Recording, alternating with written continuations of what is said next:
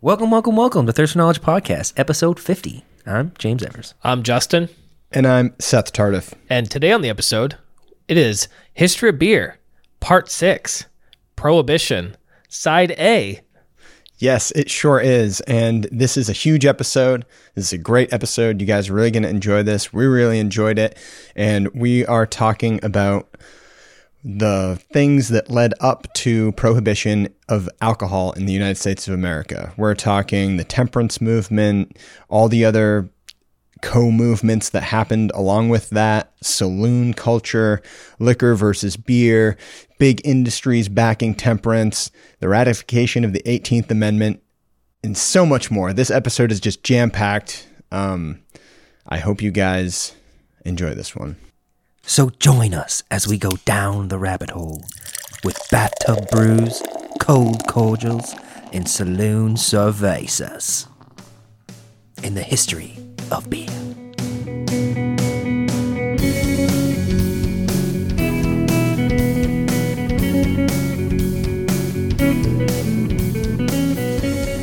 Well, guys, We made it. 50 episodes. 50 episodes.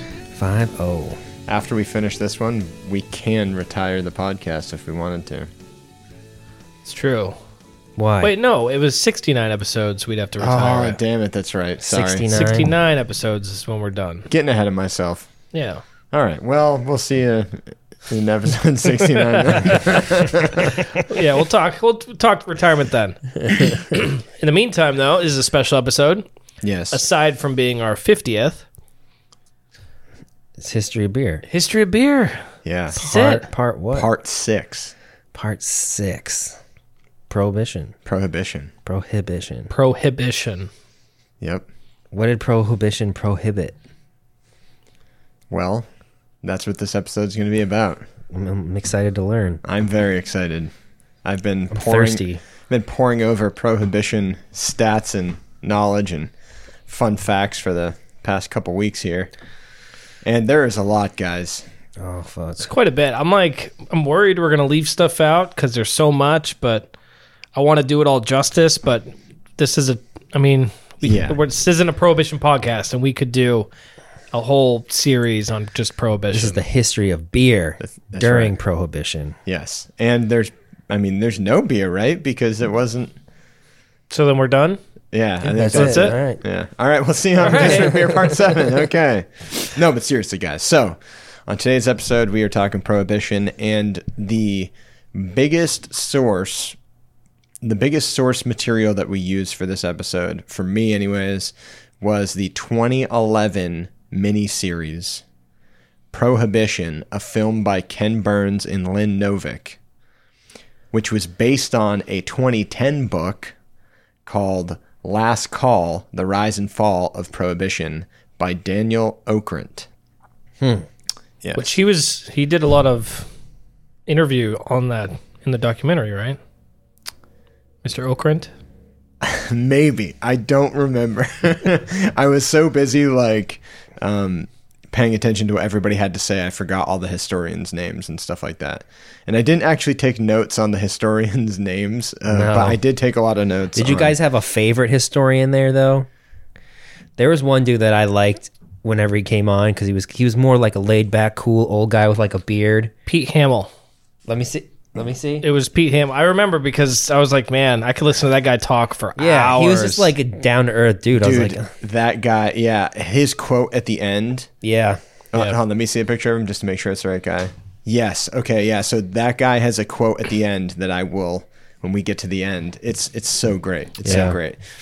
Um, but I highly recommend watching the documentary. It's five and a half hours. Yeah, it's good, though. But it's so good. It's so engaging, and there's so many fun facts and so many things that are relevant to the world today. Like, and this was 2011, but if you watch it through the lens of 2020, it is insane how Yeah. many parallels. history's repeating itself. Yeah, you gotta. s- it's wild. You gotta be like a. You don't have to be a genius, but like you, if you just studied history, you could take over the world. because it, it repeats itself so often. It's like, how do I take advantage of this situation now? Basically, And yeah. it's like, Jesus. And this is a great example of that. Definitely. For sure. yeah.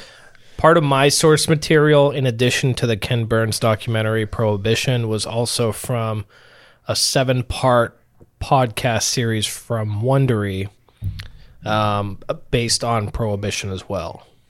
Yeah, I came across that, but I just didn't like I I forgot to download it this week, so I was not like Yeah, I was not listening to it. Plus other online various like little Yeah. of course, yeah. thingies, Yeah. online thingies. Yeah, hard out articles online. and web pages You know, It's and things. professional. Yeah. Okay, so let let's get into it, guys. Let's let so in our previous episode of the history of beer, we kind of covered some things that were happening during the while the temperance movement was happening, but we left the temperance movement out so that we could cover it here. So we're slightly backtracking from the point in time where we left off in the last episode so that we can specifically cover the temperance movement bec- and some other events that helped lead up to the prohibition of alcohol in the United States, Yeah. which is directly related to the ratification of the 18th Amendment to the United States Constitution. So um, there, there's a few factors that started to lead into all of this, and one of those was just the fact that along with um, drinking beer, higher alcohol whiskey was actually becoming more popular at Yeah. the time. People were getting, or it appeared, anyways, that people were getting drunker quicker. And alcohol was becoming a scapegoat for a lot of the problems that were happening in the day's society. Right. I think they, they said that people were just casually drinking 2% beers all the time. Oh, yeah. and then then people just started jumping on whiskey and that's like fuck what is that like 40 50% alcohol you're go just basically drinking extract You're going zero to sixty. yeah Yeah. so then there's like that huge Because they wave, used to have grog time. which i wish they still had right which was there would be like a in a town there would be just like a almost like a church bell that rang and it would be uh, to signify grog time and everybody would stop what they were doing at work and they would just enjoy uh, nice beer a nice rum grog it wasn't high Drink. abv though it, No. right it was a Yeah. low abv Yeah. beverage Yeah. they said something about having like a a bucket of sight hard cider at the door and you just scoop it up when you walked in and drank Mm-hmm. some and that was a big thing up in New England was Hard the, the ciders. the hard cider. Yep. They would have that barrel right in the entranceway of the door. You walk in, scoop up a nice big frothy mug, and you know you just e- end your night deliciously. yeah Oh yeah. So as these problems started to become apparent with people and alcohol, we start to see these groups pop up that want to kind of fight against the consumption of alcohol. One of those first groups was the Washingtonian Society, which got half a million men to sign the Washingtonian Pledge, which was basically that they weren't going to consume alcohol and they were a temperance fellowship that was founded in 1840 in Baltimore, Maryland. And the idea was that by relying on each other and sharing their alcoholic experiences, they could help keep each other sober. It sounds like a almost The like mo- a, uh, original AA group. yeah, exactly, exactly. So when I watched the first documentary, I was kind of in the position of the temperance movement. I was like, dang, this kind of makes sense why all these women eh, were getting upset with their with their men counterparts because they were like coming home drunk and like beating them up and raping them and shit, right? Yeah, And they weren't they were like they were Plus- getting paid on Friday or whatever and they'd spend it all on Saturday and they'd have no money for their families. So then it makes sense. It started to make sense to me more. Yeah, I mean, it, so th- yes, these groups start popping up uh, shortly after the Washingtonian Society.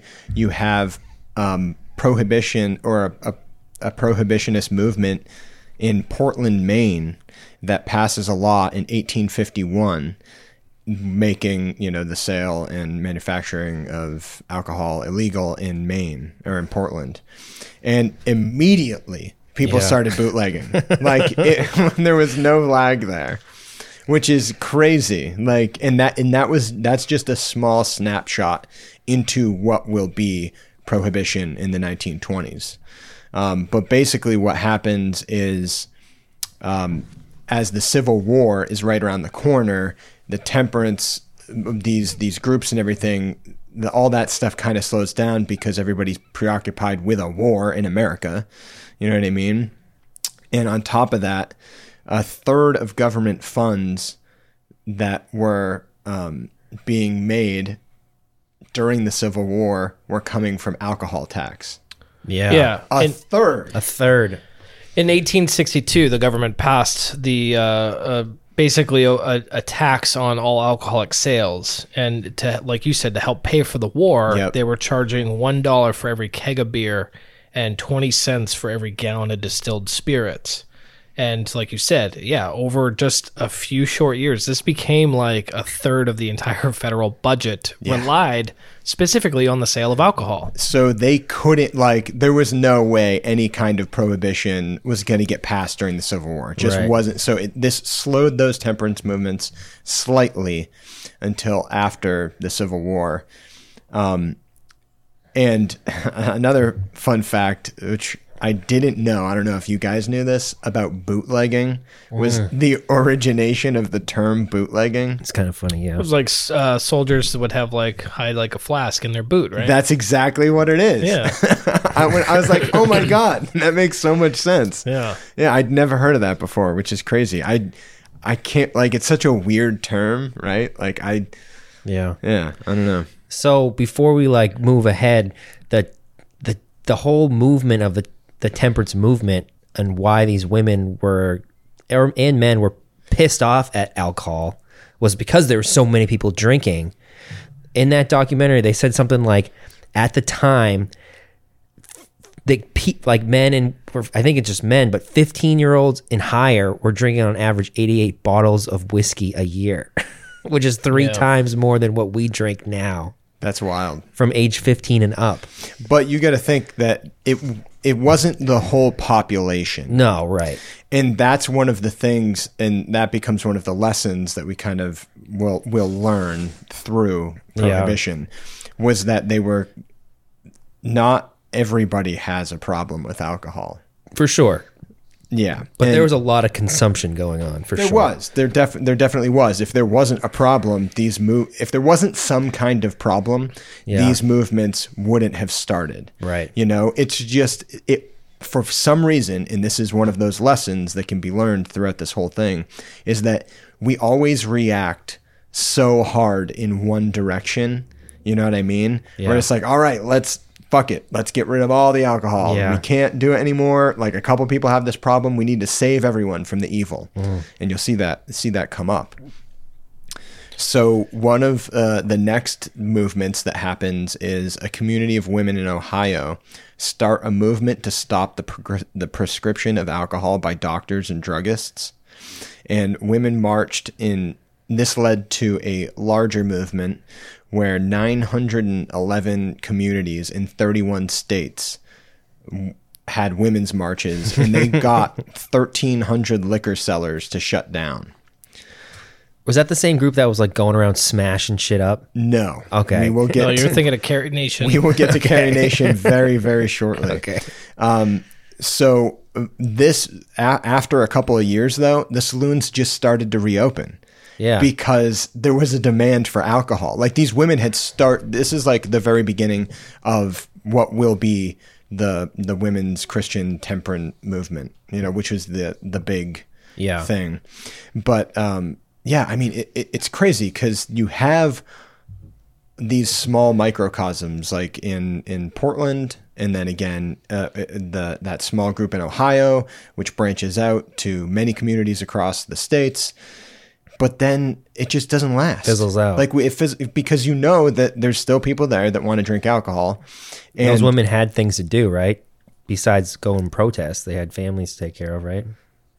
I mean I would imagine a lot of them were probably pr- protesting because they were directly affected. Can't protest 24 7. You know what I mean? Uh, yeah, yeah. So um, n- now we get to the point. Now, I, please let me stop you real quick. Yeah. Around this time in America, there is a big surge of uh, immigrants coming over, Yep. and and we we started to see a big rise in German Americans, um, or German immigrants coming over and sort of bringing along that beer culture to the United States Yep.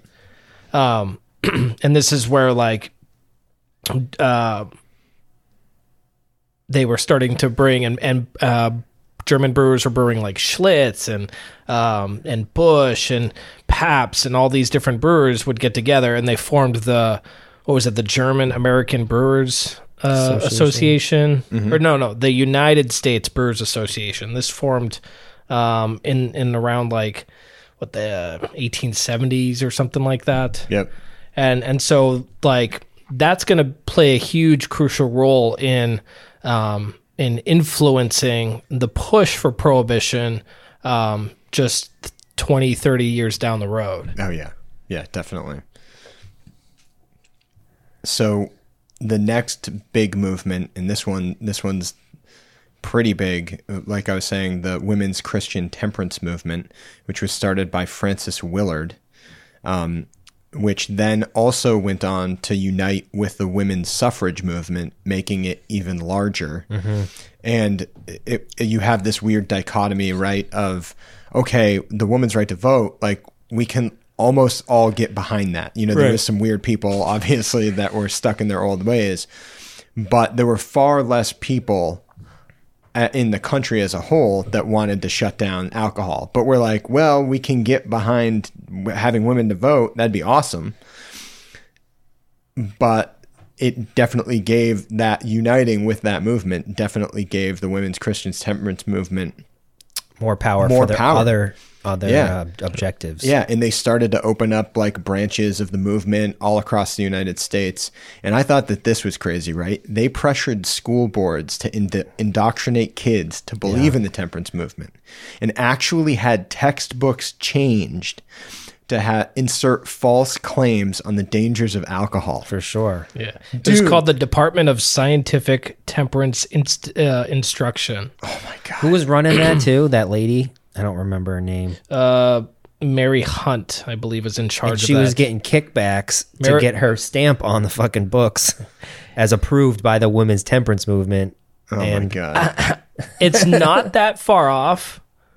First of all, yes, it's anti-alcohol indoctrination in schools, um, but it's not that far off from our normal Dare E programs that we have sure. in our modern day schools now. Um, Oh, Yeah. and yeah. and sex ed from even back further, like in the fifties and stuff, when they would do sex education and be like, "Yeah, what if I don't use a condom? Like, well, you'll die. You Oh, will die." yeah, it's yeah. like what? Yeah, your dick will blow up. because they're just like, oh, it's easy to scare kids; they'll believe anything, and Yeah. then they'll hold these wrong beliefs from like a think really that's- long time. I think that's what one one of those people said too. They were like, "Yeah, well, they're gonna vote one day." yeah, no, Yeah. that's that's So let's exactly plant what that it is. seed now. And this was in, you know what I mean? That, like by the time we get to prohibition, These, these kids, kids are, are, of voters. like yes, Yeah. and they're paying attention. It is so crazy, it's kind of brilliant though. but it is brilliant. That's, That's, the what they're. What are thing. they teaching kids right now? What are they gonna be voting for in twenty or thirty years? dude i know it's it's so wild i don't even like i it would be interesting to go back and look at the textbooks that we learned from when we were kids and what fucking shit they got by on us that we might still believe today you know yeah. um it, it- it's Brainwashing. insane now they they were being the kids were being susceptible to this anti-alcohol indoctrination program three days a week. that's so much Three days a week. Wow. That, i mean that's definitely r- some reinforcement there you know oh yeah. yeah this the your first drink could burn your throat and your stomach and yeah even could die in your first sip or something yeah, like yeah, that. crazy stuff It was funny because as part of like this anti-indoctr uh, alcohol indoctrination program, they first of all they got kindergartners to to chant this this like ditty, um, Tremble, King Alcohol, We Shall Grow Up, Oh my god. which is pretty fucking weird. Yeah. Uh, but they, as part of the indoctrination program, they they taught the the older kids um, through like some heavy propaganda that um, even just a single drink, a, uh, like a single drink of alcohol or drop of alcohol or whatever, one beverage can eat away your liver and kidneys. Um, it it'll cause, and then like as part of like this um like the the propaganda itself, almost like a reefer madness type thing. Dude, I was getting reefer ma- uh, reefer madness vibes yeah, big time. Yeah, yeah. like um, just a single drop of alcohol is going to cause you like uh, uh, lunacy, deafness. It's gonna it's gonna transfer like to your your, kid, kids and yeah. to your kids' kids. Wow. Yep. It's it's like this weird like this is your.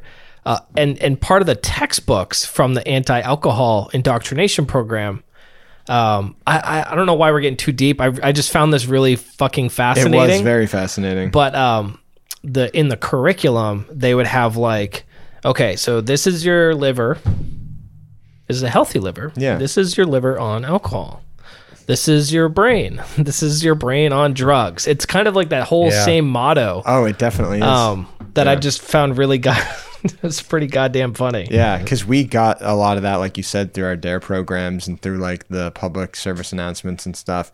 And you know what? Looking back on it now, the funny thing is that it didn't work well, it wa- yeah, it definitely didn't work. But you know that the people that were involved in like shooting those commercials and like all It's all bullshit. Uh, They were all drinking beers. Oh, they fuck were yeah. they were smoking. They were you know tripping back in the '60s and everything. Like it was a thing, you know. yeah.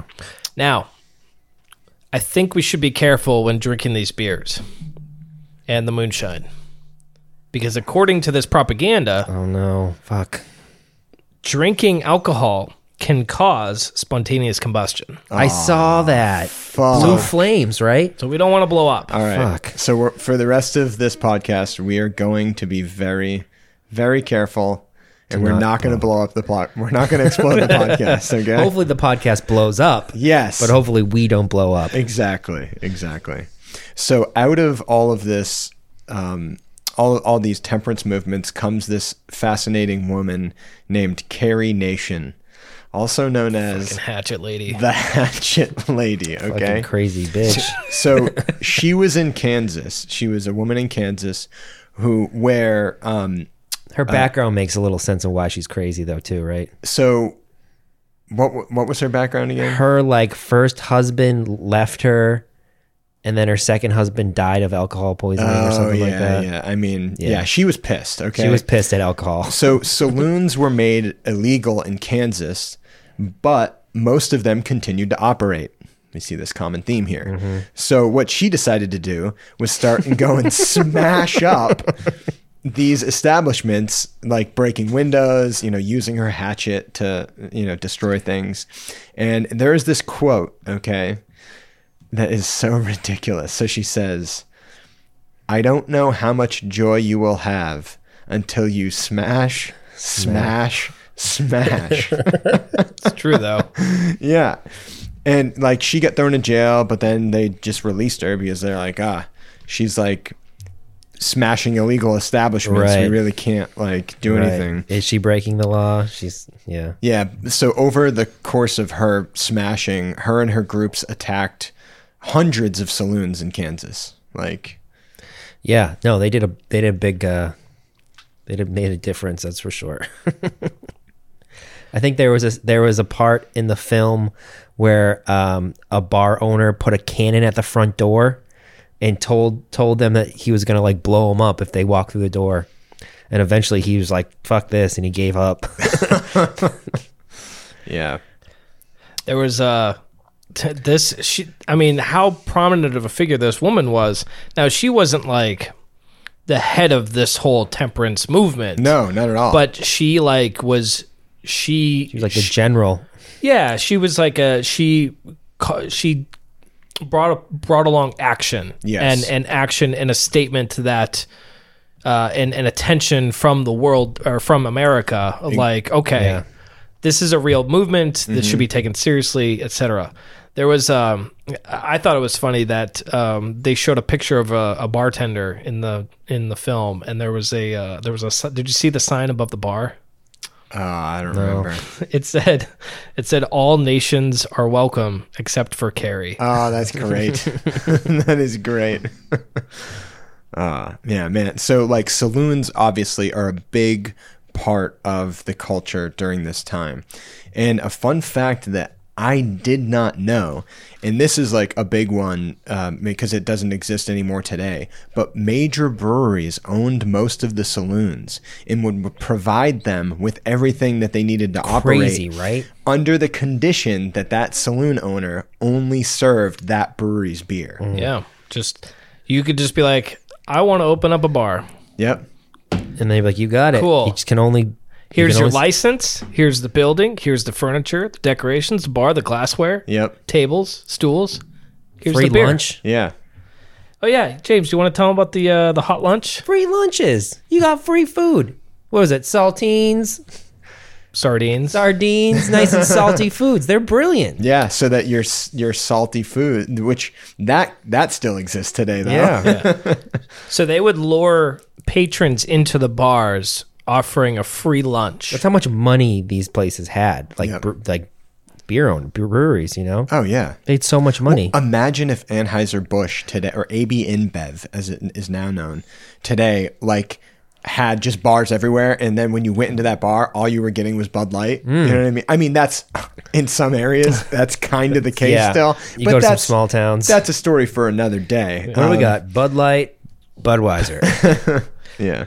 But at this time, at this point, and and as we start getting into kind of the next big push, what was that, like 1893 or something, with the establishment of the anti saloon league. Exactly. Uh, but it, I think it's important to note that saloons were popping up all over the country so many of them. and um, I think at the turn of the twen- 30, uh, 30 at the turn of the 20th century there was like over 300,000 saloons that were open. There was like strips, like Hell's Kitchen and all that. That yeah. would have like 500 saloons in like in a, in a couple like blocks. There was just like every single building was a saloon or like a whorehouse or something like that. There was just tons of them. And these saloons I mean they weren't just it wasn't just a bar. It wasn't just a place to have a drink. Okay? These were really like these were like social clubs for like less affluent you know like blue collar workers who were just trying to um i mean at these bars at these saloons you can um you know your your your bartender was your confidant your You can cash your checks there. you can cash your paychecks there you can pick up your mail Yep. um you can uh a lot of immigrants learned the english language in saloons and you play cards you could play billiards um and it was also a, a way of um networking right. to you know to look for a job any who's hiring in town Yeah. and it was just more of a social club for for you know the Men. And it was specifically men at It was that time only men. too. Yeah. The only Yeah. men were allowed. Yeah, which was crazy.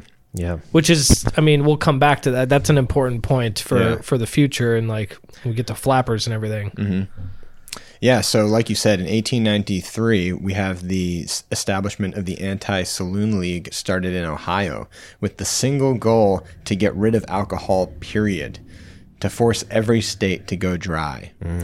And they were smart, dude. They were modeled after modern businesses. They had their own printing presses and churned out propaganda. Like, it's They're on a mission. they were on a mission, dude. and they they they're, they were saying shit like alcohol was being pushed on consumers and that temperance is the natural state of people. And you know, I'd have to go uh, counter to that based off of the evidence we found in one of our early history of beer episodes when after people established food and shelter Safety net. their safety net, their next step was to find mind altering substances. right. Yeah. So suck that, Reverend Howard Hyde. Yeah, so um, the the anti saloon league was a huge political movement, and they basically started what's known as a wedge issue, and that wedge issue is temperance. And the leader of that crusade is Wayne B. Wheeler, who is an interesting figure who will probably So, uh, before we get into Wheeler, because man, I really hate that guy. but uh, like wedge issues was an interesting piece because so a wedge issue is you you pick like a, a political topic, Mm-hmm. whatever it is, and you force people to to basically draw a line in the sand. Pick, Yes. you pick a side. You're either with us or you're on the other side Yeah. or and and that that whole thinking that um it's kind of what's going on right now. is exactly what's going on right now know, dude. Mm-hmm. in our political scales with with even just the blue and red red parties just fucking you pick a side you're oh, either you like with guns? us You must be a Trump supporter. or you're against us Yeah, yeah. So guns become a wedge issue, Yeah. right? It's like we either have no guns or we have guns. Like Right. there's no gray area. Right. And this is a political tool that has been used for hundreds of years and it is terrible and it's what drives countries apart. and it fucking works Yeah. it's happening right now. it's so crazy. It's so crazy. yep. So, um, a- at this point, under the helm of uh, Wayne Wheeler, the Anti Saloon League starts to overshadow the women's temperance movement. And um, mentioning earlier, Reefer Madness, there was this film called 10 Nights in a Bar Room. Which essentially became the reefer madness of its time. So before, Yeah. when we had the indoctrination of the kids in schools and everything, now we have this film that reinforces that one al- one drop of alcohol can destroy not only one man but his entire family. Kills his daughter, right, or something like that. Uh, they showed clips from it. It looked really weird, dude. it was he got an argument with like the bar, the barkeeper, and the barkeeper like. Like he ran out of money or something. The barkeeper like threw an ashtray and he dodged it and it hit his daughter's face and a whole bunch of weird shit happened. oh yeah, oh yeah. See what alcohol can do? I know, dude. Bartender will kill your daughter. and it's like it's things like that where um man I, I hate to draw so many parallels to like what's happening in like um you know today but well no but it's fascinating that history's just fucking repeating itself fucking over and yeah over exactly you know you latch onto one thing and then it's like all right this defines everything it's like every everybody's you know like this is happening everywhere like do you know somebody that this happened to and uh, you you might not but you, these films and these things that we watch can be so compelling yeah. you know um yeah yeah it's it's crazy man but um so we're we're at a point where we're getting we're getting very close to um the 18th amendment Yeah. so at this time um there's a lot of beer that's being produced in the united states and I think it's like close to 60 million barrels or something like that per year. And I looked up to compare to what we're making today, and it's like around 190 million barrels. So that's like But think of the population. that's the thing, the population. So we're th- like three times as much as we were in the early 1900s. wait how much today 190 million per year produced in the United States. it's actually it was more back then No, uh, no, Wasn't it? It wasn't. So this was something that I fact checked that um, the the the documentary got wrong. They said that it was 900 million barrels of beer, but I think that they may have been referring to um, a different size. Barrel. A different, yeah. So a barrel is a measure is a measurement. A Right. U.S. barrel is 31 gallons. So that's that's the amount that is They being might be. Okay. they may they may have skewed that in a different way because I was like 900 million. That's crazy. So I actually went up on the Brewers Association's website and I Yeah. checked and I checked this out to look at historical records, and it was showing that there was around 60 million barrels of beer being produced Oh. Uh, um, in America at that time, and then today we're at 190. That would have been fucking insane if it was 900 million barrels of beer. That think about that, dude. That's three barrels of beer per person in the United States. That's per person. Yeah. three barrels of beer. So that means like even if you're consuming half of that, that means You're drinking a shitload of beers. I mean That's that means 310. Everybody, It's not e- 900 beers a year for you. not even the drinking population. Right. you know what I Yeah. mean? Yeah, I thought that was a little crazy. Um, so I don't know uh, exactly what they meant to say in that in that documentary, but that was something that I did notice was a little off. yeah. Was it 900 barrels of beer or just of all alcohol that they were? no, they, they referred to beer. They said Yeah. beer specifically, yeah, which Yeah. that that raised the flag. I was like, wait a minute, that seems a little a little nuts, but, but at any rate, the idea the po- the point is is that beer. I mean, it- alcohol was like the leading industry, like one of the big leading industries made in more money than the government spent, right? ex- ab- about the beer tax or, or not beer tax but alcohol tax comprised of 70% of the federal budget or the federal crazy. uh, internal revenue 70% that's huge. and that's why a lot of people who were All their money is made from alcohol. yeah, and- And they don't even sell it, they just tax it. right and and which is why a lot of people in the wet movement were like so not fucking worried about Prohibition. prohibition because Exactly. the government is making all this money they're not going to just shut that off shut off that pipeline Yeah, they thought there was no way. I mean, they talk about Adolphus Bush for a little bit, um, and because the the Brewers like Guild or whatever, like he was uh, He was kind of like their leader. exactly. So as the Anti Saloon League um, is gaining traction, Bush is like trying to prevent it at all costs. But he fucked up. He did fuck up. Is this because he was battling with the distillers? yes, a fucking exactly. idiot. Yeah, so brewers and distill like there was still this like thought that beer wasn't the bad guy here, and it was the high ABV, Right. the alcohol, the liquor. You know Yeah, what the I mean? spirits, the liquor the talking. spirits exactly. That that's what was driving men mad, right? Like, oh, beer's safe. It's a it's a health product. It you know it can be prescribed by your doctor and all this stuff. Liquid bread. Yep. Yeah. And um yeah, man, if if they had allied, there may have been a chance that prohibition didn't get passed. Yeah. Maybe. You know what I mean? Because these movements were gaining a shit ton of traction. And one of the things that I think is probably the most important thing, uh, or, or one of like the key driving factors leading the government to pass prohibition was in 1913, um, the U.S. ratifies the 16th Amendment, with um, establishes the income tax. Yeah. That's Bunch of bullshit. so fucking crazy, dude, if you think about that, right? They're getting ready. So, yeah, no, they're getting ready because you, because of all the money that alcohol tax brings in, you can't just get rid of that. Like, there's no way the government would get rid of that without having something else that was going to supplement it.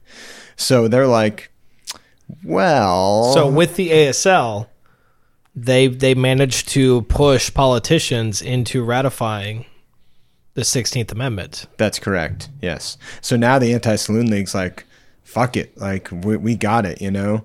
You've got the women's Christian temperate movement and uh, the anti saloon league marching on Washington to demand an amendment to the Constitution.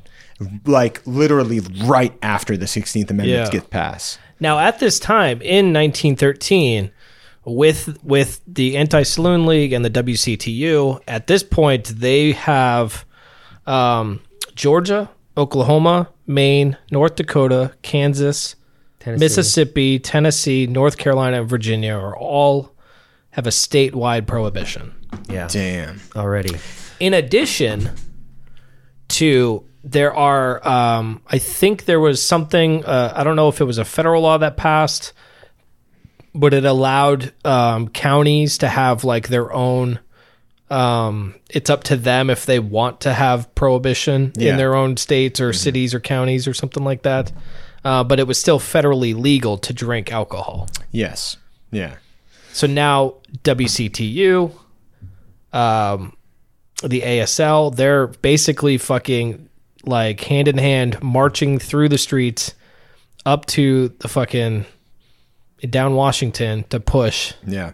for the 18th, 18th Amendment. They've also uh, are backed by two of like the biggest businessmen, and Andrew Carnegie and Henry Ford, who are saying that they backed prohibition because it hurt their workers because their workers weren't functioning properly because they were all jacked up on alcohol. Yeah. And I mean, you know that those guys that that was not the reason. Mm-hmm. They're like throughout this whole undercurrent. th- There's this whole undercurrent here with the politicians in this whole story that like they don't give a fuck. They're like, we got plenty of alcohol. We don't need to worry about it. Like, if this it, there's there's got to be some other. There's some weird thing going on. You know what I mean? Under the books, yeah. Yeah. Do as I say, not as I do stuff, and and all this, all this jazz another key factor that was contributing as well was uh, World War One and uh, the anti-German sentiment, which is helping to couple. You know what I mean? Like, so Germans are associated with beer and bringing beer here, and all the biggest brewers in America at the time are, are German. and their um, what was the what was the beer association called? They spoke only German at the meetings, Oh yeah, yeah, so they didn't even speak English there. It was like a rule, damn. Yeah, with with which looks a little sketchy. When Eh, yeah, I mean, but it yeah like you said with uh the world war one the great war and like the sinking of the lusitania and um fucking basically uh yeah like that there was this whole like anti-german german american sentiments happening with like the propaganda and everything like that and because of that i think they they mentioned this of dude, I know Um, what you're gonna say. they they they changed the name of sauerkraut to uh Liberty cabbage. you mean Which- freedom fries? which is like fucking freedom Dude, fries. that, exactly. That shit happened like what was that, 15 years ago? or whatever? yeah. I don't even know how that started. Let's not get into it, but Um, yeah. fucking freedom fries. dachshunds Liberty were cap. fucking stoned to death, That's so insane. So insane. and fucking school children were burning their German language textbooks and everything Yeah. like that.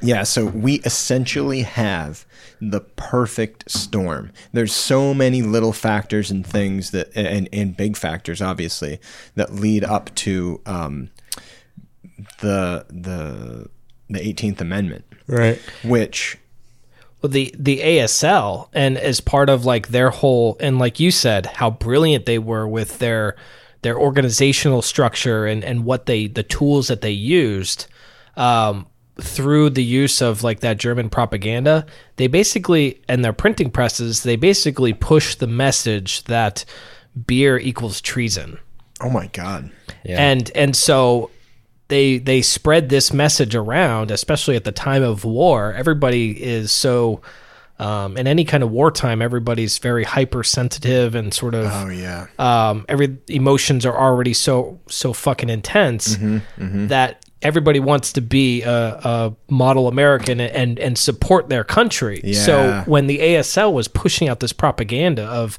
beer is treason, yep, so, what are we going to do about this? And that just fueled this entire, like, even more so. Yeah. It's crazy. yeah. It's yeah, it's so crazy how war ties into this at so many points along the way, you know.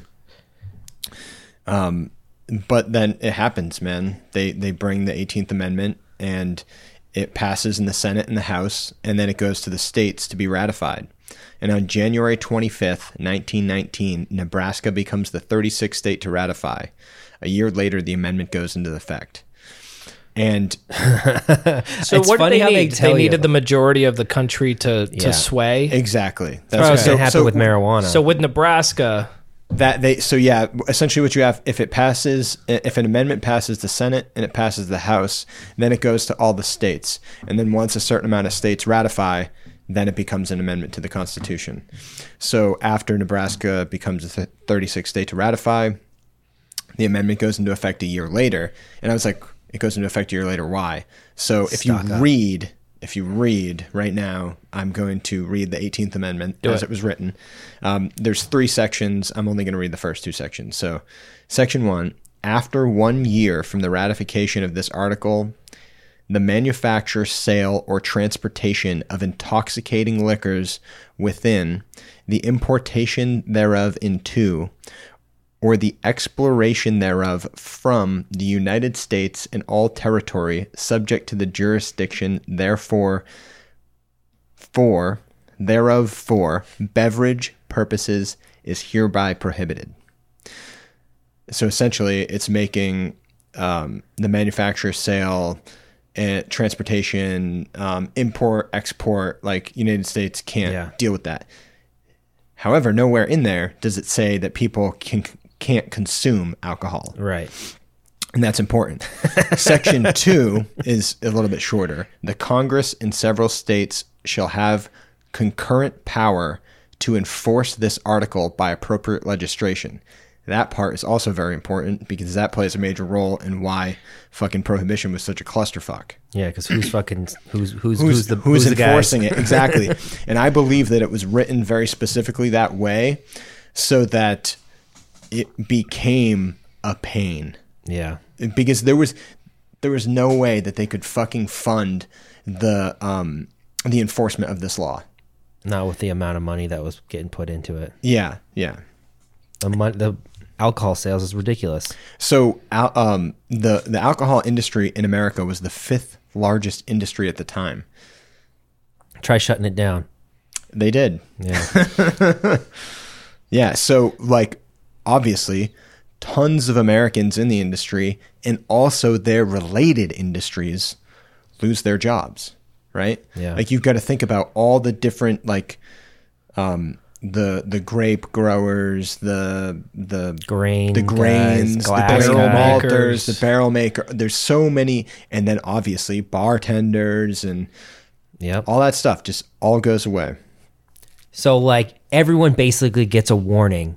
One year from now, like Yeah. you can't buy alcohol anymore. So there's like this crazy amount of let's empty the shelves and people are just buying shit Mm-hmm. to fill up like mostly rich people, but they're filling their cellars, they're filling their clubs. Oh yeah, They said something on the documentary where like there's a lot of like private clubs. Mm-hmm. There was a club that got enough alcohol to support the drinking habit of their guys for 14 years. I know. I think it was like a Yale social club or Or- something. Yeah, 14 dude. years, Yep. which was the length pretty much. Exactly. like, oh, yeah, we're good. yeah, they like ah, we know this thing's only going to be about 13 years, so let's go 14 just in case. I think I think How I, much alcohol is that? That's a fuck ton, It's a dude. fuck ton. I think J.P. Morgan bought like a million bottles of champagne, and and, and it's like it's fucking crazy. That's man. why all those rich people and the politicians they didn't care. They were no. like, Fuck no. "I'll just stock up, and by the time I die, it won't matter." Yeah, just buying that much alcohol. yeah. Alcohol's cheap. I mean, back in the day, it was probably cheap too because it was everyone could drink it. But even now, it's cheap.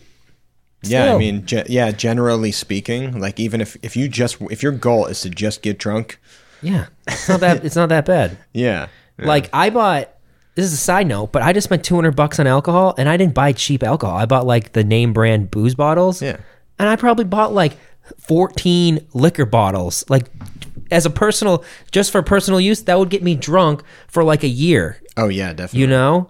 Unless I had a real bad problem, but but like 14 bottles of liquor. yeah, dude, yeah, I don't know. it's wild. It's wild.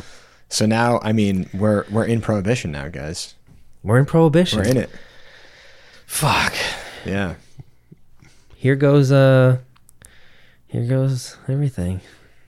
Can we drink during prohibition? Cuz I want to drink. fuck yeah. It's not Fuck yeah. it's not illegal. I just read the Okay. amendment. Oh It- yeah, right. It's not Yeah. illegal to drink it. Yeah, as long as you have it, you All can right, drink I'm gonna it. go grab a beer. we have the passage of the 18th Amendment. And just as what happened earlier in the small microcosms of prohibition, bootlegging starts immediately. Mm-hmm. And it was very profitable. Dollar dollar bills, Oh y'all. man, so much cash. Dude, and, and there was there was so much corruption. There's I I I have to imagine that the aftershock of corruption that existed during Prohibition still lasts to this day. Fuck yeah. Like it has to. You know what I mean? Even though it was, All that corruption is just it's all their grandkids now. oh yeah, It really is. Yeah. And dude, a hundred years ago, like that's not that long ago. Literally, prohibition No. started a hundred years ago. Exactly. Yeah. Yeah. Why do you think there's so much corruption right now and greed? Oh yeah. The 1% bullshit, it's all probably stemming off of this giant money making machine. It's definitely part of it, man. Like the congressmen were literally passing the laws that were affecting the people, very specifically the Volstead Act, but they were still buying booze from the bootleggers. Bootleggers were literally delivering alcohol to, the wa- DC. Yeah. It's so and like they did not care because they were basically immune to it. They know they could either be bought or they could get alcohol in some way or another. yeah. or that they just wouldn't be charged with a crime. Yeah. Yep. Yeah, it's it's insane, man. So on January 16th, 1920, prohibition goes into effect. Boom. Yep. And the the the goal at least for some of these movements was to stop alcohol abuse and protect people's lives. And it seemed like those things were happening. There was a lot of people that chose not to drink alcohol because they didn't want to break the law. Or Yeah. it, they not necessarily to not drink alcohol, but to just like, well, it's harder to get now.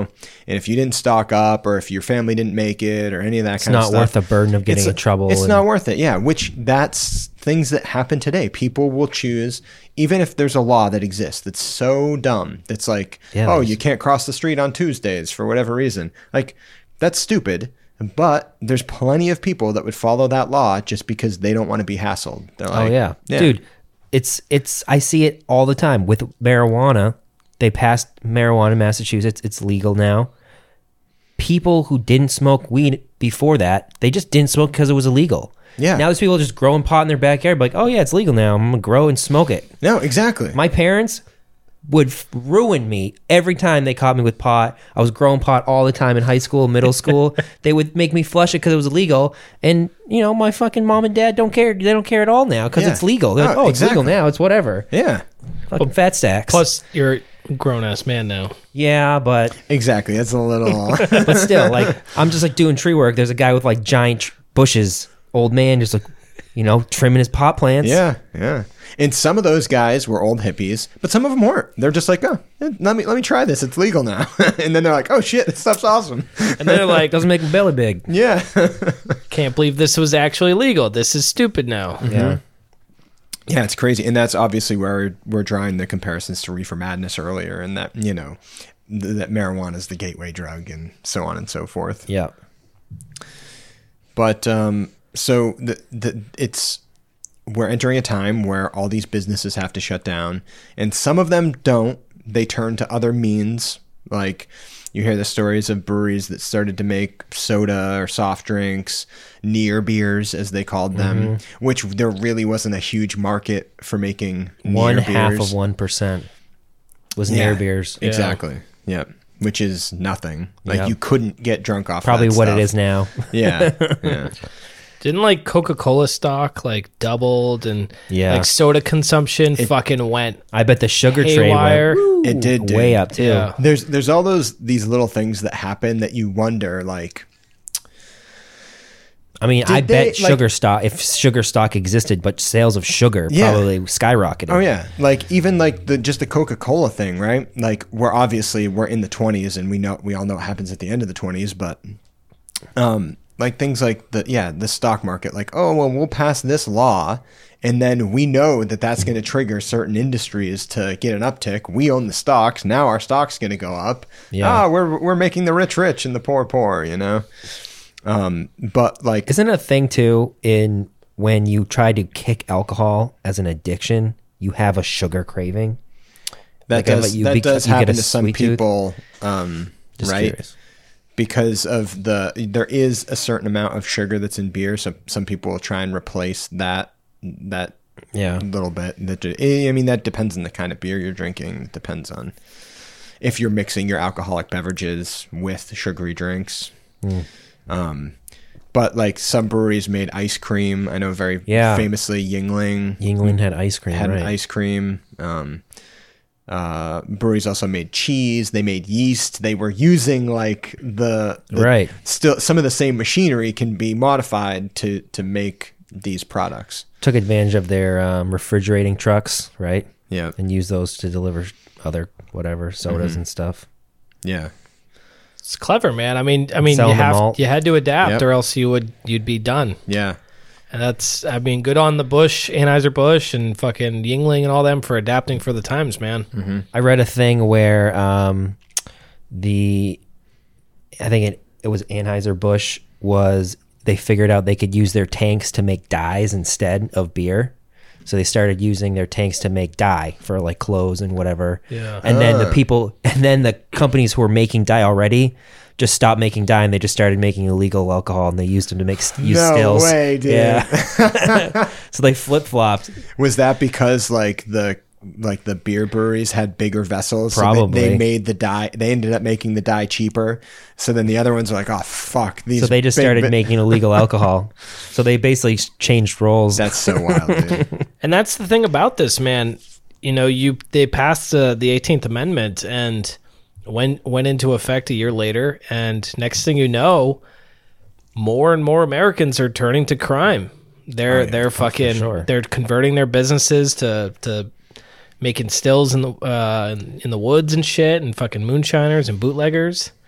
I mean, imagine doing something so regularly, like every day, and now they're like, you know what? That's against the law now. And if you like are a, just a little stubborn, you're like, I'm not going to change my ways. Now you're a criminal Yeah, by either purchase purchasing it or selling it. You know, it's crazy. Imagine if they just made driving cars illegal. Like, no, you know what? Driving cars is illegal. You're like, well, how am I going to get to work? yeah. Well, people are still gonna drive cars. I'm going to drive my car to work. And but that that's what I was saying earlier about the problem of enforcement. It's like they knew people were still going to drink alcohol. They still knew people were going to transport alcohol and all this stuff. And whether uh, like I don't know if they were just blind to it or they didn't care, but think about if you had to enforce that like today. If you had to really enforce it, it would be such a gigantic shit show. Yeah. Yeah, I mean, it, it's kind of similar to the gun, the arguments for the gun laws in, in the United States, whatever side you're on. But just think about if they said, all right, all the guns are gone. Yeah. Just think about that if would they be passed way that more law. dangerous. Well, obviously because of the nature of what guns are. But but like just think about what it would cost them to Yeah. enforce that and how many resources would be sapped. So going back to the alcohol, that's Right. exactly what happened. So they they couldn't keep up with having to enforce, you know, the stuff against the Plus people. the known as- briberies. Oh, I mean, It was yeah ridiculous. definitely we'll definitely get to the briberies there's Yeah. a shitload of them but um, these people who ignored prohibition and drank anyways were known as the scofflaws Yes. Yeah. W- Was that in New England? so um, They did that pool, right? there was a, uh, a nationwide competition Nationwide, to okay. create a new word for the lawless drinker with a prize of $200 in gold That's pretty cool. yeah sick And prize. two people tied for first. I know. Two people sent in the same exact word because scofflaw wasn't a word before then. So those dudes had to split the prize, That's fucking bullshit. right? Each get hundred dollars worth of gold. Exactly. They should do more prizes with just gold. Oh, That'd definitely. be cool. But yeah, here's like five hundred dollars worth of gold. exactly. Pouch of gold coins. So the the big problem here, or one of the big problems here, was that so we have this amendment, right? As we outlined before, what it does. But the big thing, the law that was passed was the Volstead Act, and that's what was to be enforced, right? And what that brought down alcohol because before that, beer was allowed, right? So yes, Al- exactly. any alcohol was allowed under like three something. so that was the thing when it was thought when the um, uh, when the 18th Amendment was passed that it didn't necessarily affect low alcohol beers, but that was not the case because of the Volstead Act. And that's the thing, and that's an important note with a lot of a lot of people who actually supported prohibition. Mm-hmm. People who signed the petitions, who who joined up at the rallies, who I mean, even people who aren't weren't even necessarily in touch or was any kind of like hard charging temperance activist. People got on board because they just assumed that beer and light wine and all that stuff would be okay. Yeah, they're like, oh yeah, man, it's it's just whiskey, like hard liquor. You can still drink beer. That's not a big deal. Right. I'm like, oh okay. so that they were like on board thinking that that was the idea no turns out that's not the No, idea Oh, Yeah, and it was intoxicating liquids. beverages intoxicating liquids. beverages Yeah, so I th- I think antifreeze. There was like a whole bunch of stuff they had to like redo. oh, that's crazy. It was like anything that could intoxicate you as a as a as a drink. So there was like I want to say there was like there was like antifreeze in there. There was something with a lot of medical stuff that had to be um, rewritten in the law. Sacrificial wines for churches were allowed. Yeah, so so the Vol- what the Volstead Act was was um, it was this bill, and it was actually vetoed by Woodrow Wilson, uh, Woodrow Wilson Oh, really? on largely technical grounds, more specifically because it covered wartime prohibition. But his veto was overridden by the House on the same day, and then on the next day by the Senate. So the They fast-tracked it. They fast tracked it. So now the the three purposes of the Volstead Act were to prohibit prohibit intoxicating beverages, to regulate the manufacture, production, use, and sale of high proof spirits for other than beverage purposes. Yeah. That's what you're talking about. And then to ensure an ample supply of alcohol and promote its use in scientific research and in the, de- and in the development of fuel, dye, and other lawful industries. Yeah. But it further stated that no person shall, on or after the date when the 18th Amendment to the Constitution of the United States goes into effect, manufacture, sell, barter, transport, import, export, deliver, furnish, or possess any Possess. possess any intoxicating li- liquor except as exact as as authorized in the act and all provisions of the act be liberally construed to the end of that use of intoxicating liquor as a beverage may be prevented so and it and it defined intoxicating liquor as any beverage containing a half of a percent or more alcohol by volume Yeah. So back in the day, antifreeze had alcohol in it. Mm-hmm. So they could put whiskey right into your car to prevent your car from freezing over. And like you said, the extremely low limit on the allowed alcohol content in the Volstead Act banned wine and beer and took the country by surprise, even prohibition supporters.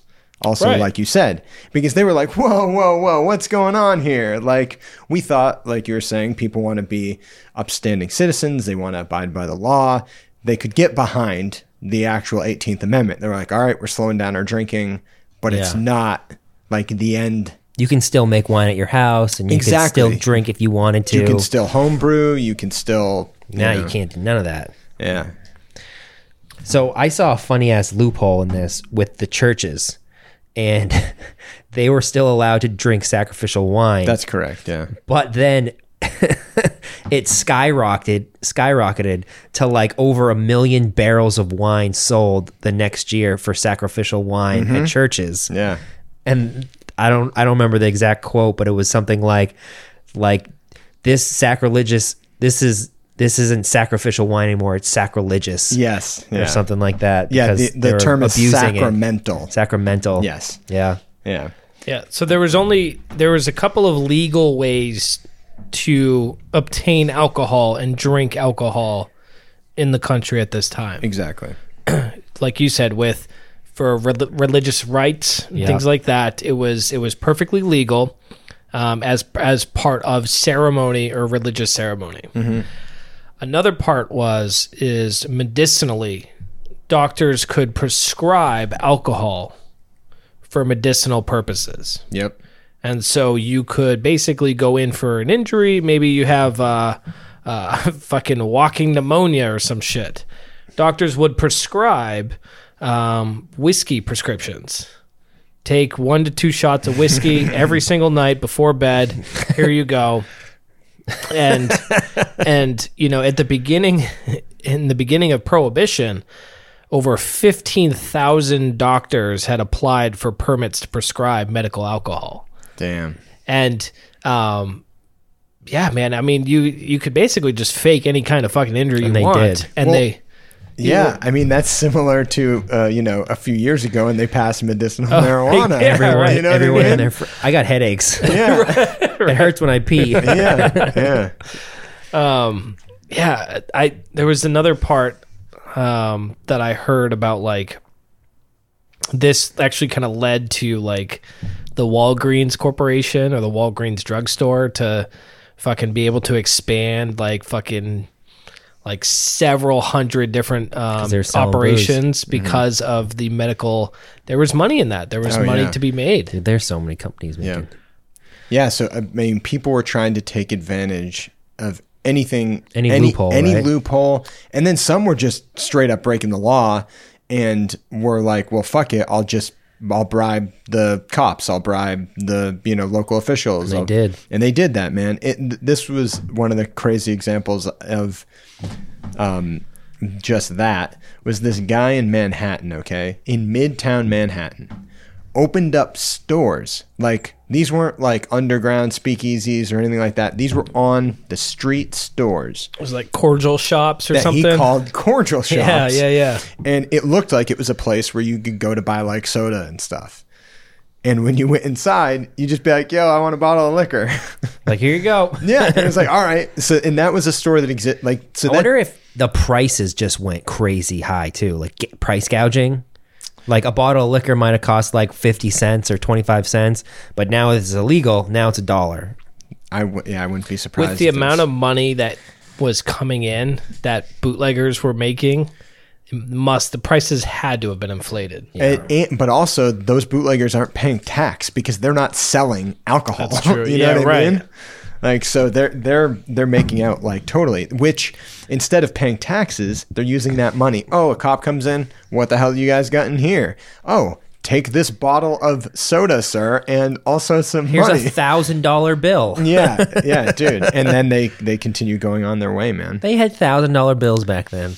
So, with all of these people that were breaking the law now, there needed to be some kind of body that was, it couldn't just fall on the cops, right? Like, the cops actually have to deal with other th- that's the thing is it's Right. like you either expand the police force or you have to have something so they opened up the the the bureau of prohibition and they created a ton of jobs and a lot of people were eager to take those jobs because they knew that they could take bribes and make even more money so it was like they like there were some people that took those jobs and they were honest hardworking people and they would actually like bust people on prohibition but most of them were just like well you know i can make a little bit more money if i I did would've take done that. bribes because a lot of people are giving out bribes right now I mean, it was I, funny how they got caught later like I think they like fired like sixty percent of the force like the first year, right? Because of all the bribes they were taking. because they started to show up to work in like fur, fur coats and fucking expensive cars and shit oh Yeah. yeah, like totally can't afford that wage uh, on our fucking wage Yeah.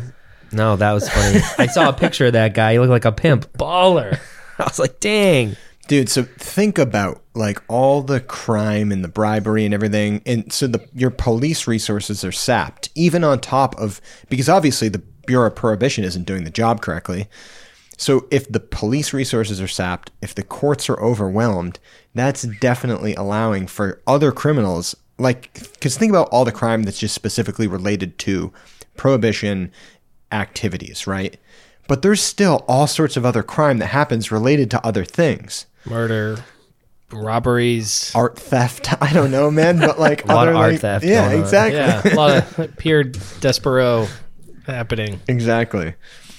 It it's so insane. It's just you. Hit, there's just countless stories of judges and cops and investigators all taking bribes because there was a shitload of money to be made. Man.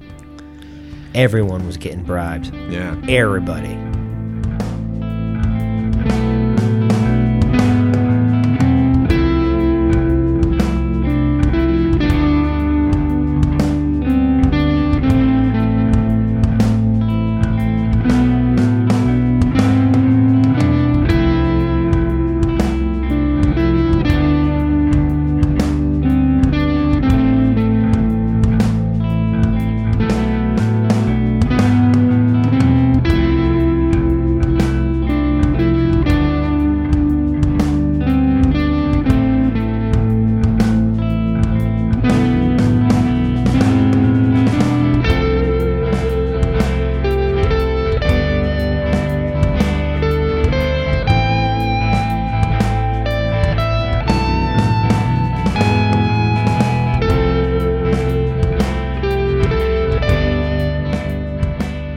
Oh my god, that moonshine was so damn strong. Ooh. It was good though. I want some more of it. I can't believe you guys are drinking moonshine during like legit It moonshine. was legit. Yeah. It was legitimate moonshine. Tasted legit. Can't too. tell you where we got it from, no. but yeah, it was good. Yeah. It was good. And did we actually mention that Ham was dressed up for this episode in the No. episode? Oh, We yeah. didn't. Well, they'll see in the picture. Yeah. We got. I mean, it's a it's an okay picture. I didn't see the picture. I was in a pinstripe suit, three piece, baby, Gangster. Yeah. He was looking pretty sipping sharp. moonshine. Yep. Ugh, my head hurts so much. yeah. All right. Too much. So QC portion of the episode, quality control. It's where we do our fact checks. And uh, Seth, what do you got? So I only have one thing for History of Beer, Part Six, Prohibition, Side A, and that was Daniel Okrent. He's the guy that was responsible for the book that influenced the documentary that we watched that we mentioned at the beginning of this episode. Correct. And he indeed was in the documentary. so, did you look up anything else on Daniel Okrent and like who he was? No, no. So, that dude's actually pretty interesting. And he's credited with something called Okrent's Law, which states that the pursuit of balance can create imbalance because sometimes something is true and that refers to the phenomenon of the press providing legitimacy to unsupported fringe viewpoints in an effort to appear even handed. Whoa. Whoa. Yeah. So that, that's it seems pretty deep, and I was actually reading some people's opinions on whether or not that law actually stands and whether or Right. not it actually means anything. Um, and we could do like a mini episode on just Ogrant's Law. Okrent's law. Yeah. That would be cool. He also invented fantasy baseball. No way. Yeah. no, he didn't. Yes, he did. Fucking weird. yeah. So he apparently wrote books on baseball, and then he must have been a huge baseball fan because he invented fantasy baseball. So was that like the start of fantasy sports? Did it start with fantasy That baseball? was football, right? I didn't go that deep. Yeah, I mean, okay. Yeah. Yeah, I don't want to QC but I just, QC, I but just thought that was crazy, man. that's wild. yeah. yeah. Yeah. he was my second favorite historian on the uh, within that documentary. It was Yeah. yeah. But okay, yeah. Yeah. Mm. That's all I got. I got nothing. James? Nothing. All right, cool. Well, um, definitely listen to part two or side B. Side B. when that comes out in a couple of weeks because we'll wrap all this up and it was a good one Indeed. More to come. More to come. Oh yeah, guys! Don't forget to check us out on all our social media. We got Facebook. Don't forget to follow us on Facebook. Like us on Instagram. You know, re- rate, review, subscribe to the podcast, man. We need we need all the reviews. I want to see five star reviews from everybody who's listening. Thanks, guys. See you later. bye Bye.